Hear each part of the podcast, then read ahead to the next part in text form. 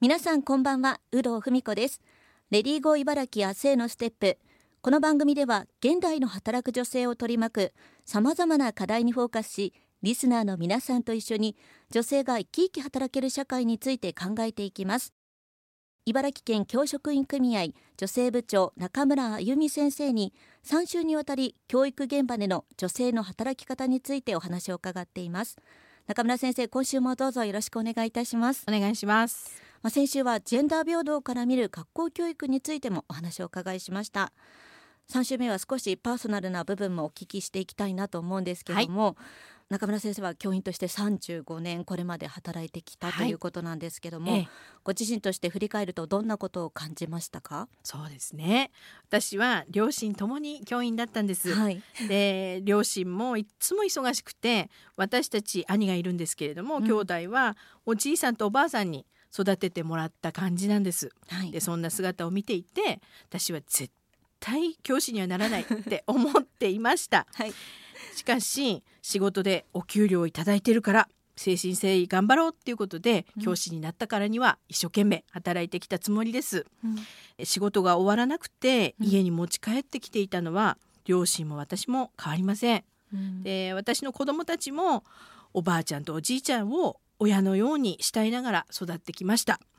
でもこれまでに大変だっていうお話しかしませんでしたけれども、うん、学校の子どもたちと大笑いしながら学校生活を送るのはとっても楽しかったし、うん、子どもたちの成長を見守ることができて応援できるこの教師という仕事は素晴らしい仕事だっていうことをここでお伝えさせていただければなと思っています。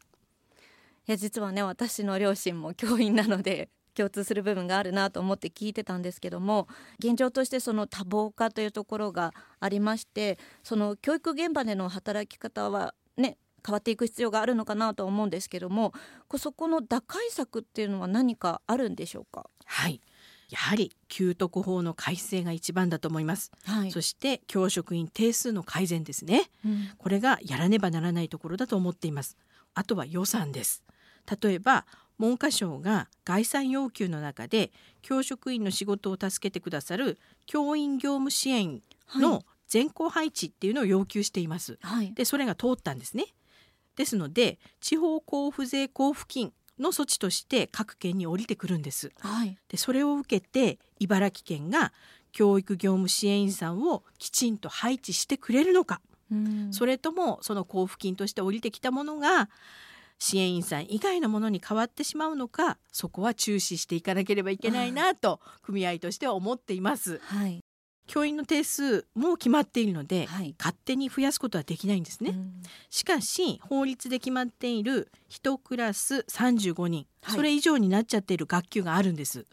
でその学級には県独自の予算をつけて、1人教員を加配するなどこれを加配措置っていうんですけれども、うんはい、それを行ってくれるとだいぶ変わってくるんじゃないかなと思います。うん、県で予算措置ができないと市町村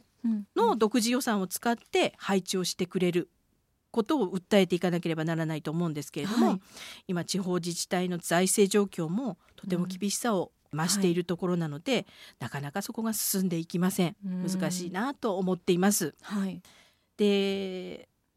行政が動かないからといって諦めてしまっては何も変わらないと思います、うん、現場からも声を上げ続けることが必要だなと思っていて実は学校の中で校長先生ができることっていうのはとても大きいです、はい、例えば話題にも上がりましたけれども通信表をやめたり日課表を変えたりすることは校長先生に権限があるんです。なるほど。そして年度末に1年間の反省をする学校運営に関する話し合いの場所が必ず設けられるのでそこでは全職員が年齢に関係なく参加して発言をできる場所ですので変えたいと思ったところをきちんとそういう場で伝えていくことが大切だと思います。そういう意味では女性の校長先生が増えるともしかしたらそういった部分も変わっていくかもしれないっていう、はい、そして中村先生はやはりその3人のお子さんも、ね、先ほどこう実家の力を使いながらというお話もありましたけども子育てされてきたということなんですがこう仕事とのその両立っていうのはどんなふうに考えられてますか？そうですね。私は本当に実家が近かったので、うん、助けを借りることができましたでも今は核家族化も進んで、うん、実家から遠い場所で仕事をされている方がたくさんいらっしゃいます、うん、また私もそうですけれども今のおじいちゃんおばあちゃんはまだまだ現役で働いていらっしゃる方が多くなっていて、うん。はい、なかなか助けを求めにくい状況にありますね。で組合への相談にも誰にも頼れませんと訴える方が多くなっている印象があります。はい、だからこそ今の夫婦は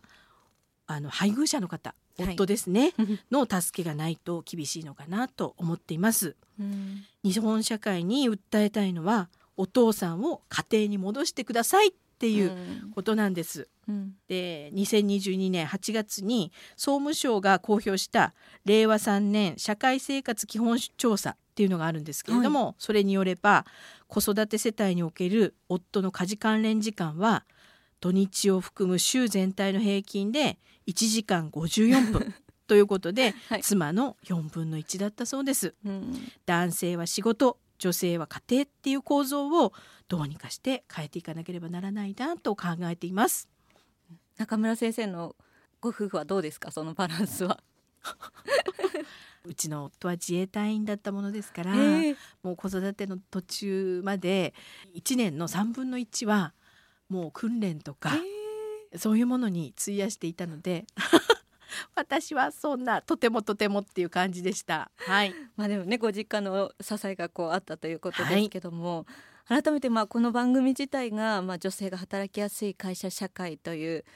ものはどんなものかというのを考える番組なんですけども、はい、中村先生ご自身としてはどんなものだと思いますか？はい。とにかく日本は女性に完璧を求めすぎるなと常々考えていて、うん、良き娘から始まりそれが良き妻を求められるようになり、うん、良き母まで求められるようになります、うん、そんなに完璧じゃなくてもいいんじゃないのかっていうことを伝えたいです、うん、例えばお弁当一つとってもアメリカのお弁当ってりんごと、うん、あとはピーナッツバターを塗ったサンドイッチなんてよく聞かれますよね。はいえー、日本だってもうおにぎりっていう最高の食べ物があるんだからもうおにぎりだけでもいいんじゃないかっていうふうなことを声を大にして伝えたいかなって思います。そうですよね豪華な？キャラ弁とかもね、うん、なんかこう SNS で見ると、はい、あんなの作れないよって思っちゃいますもんね。そうなんです私の頃にキャラ弁がなくてよかったっていつも思っていました。は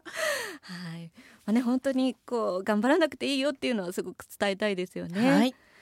あの中村先生はなんかいつもこうあお会いすると元気なんですけど、はい、明日を頑張るためのやる気スイッチみたいなものってありますか？はい。私はあの時代小説とか歴史小説とか、はい、そういうものが大好きなんですね、はい、いつかは自分で書いてみたいって思うぐらい大好きで、それをウキウキしながら読むのがとてもあの大好きです。あとは布団に入り目をつぶってから今日も一日幸せだったって声に出して言うことにしてるんです、うん、するとなんか絶対にこう、はい、表情が笑顔になるんですね、はい、そうするとなんか声を出して笑っちゃうぐらいなんか嬉しくなっちゃってそれで眠りにつくようにしています。ちょっと私も今日からやってみたいなと思いますが、はい、最後に番組をお聞きの皆さんに中村先生から一言メッセージいただければと思います。はい。伝えたいのは周りの皆さんをどんどん頼ってくださいっていうことです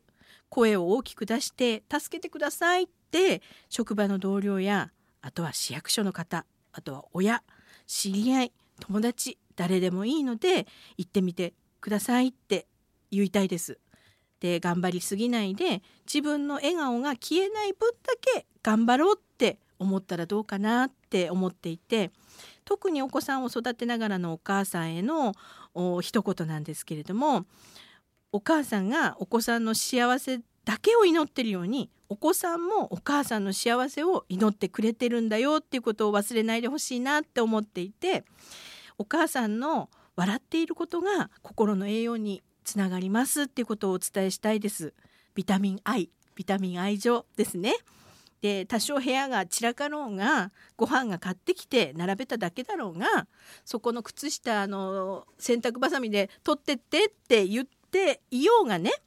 自分に親が愛情たっぷりの笑顔を見せてくれたら子供は満足できるのかなって思っています。そしてあとは子供を家事に巻き込むのが一番かなって思っていて、うん、食事作りも洗濯もお掃除もお買い物も家族の一員としての役割をしっかり与えてもらえればそれでもお子さんは大満足して、えー、やっていってくれるのかなと思っています。子どもたちは大好きなお母さんの助けになりたいっていつも思っていてくれるので子どもの助けを借りることも大切かなと思っています。茨城県教職員組合女性部長中村あゆみ先生をお迎えして3週にわたり教育現場での女性の働き方についてお話を伺いしました。中村先生本当に素敵なお話ありがとうございました。こちらこそありがとうございました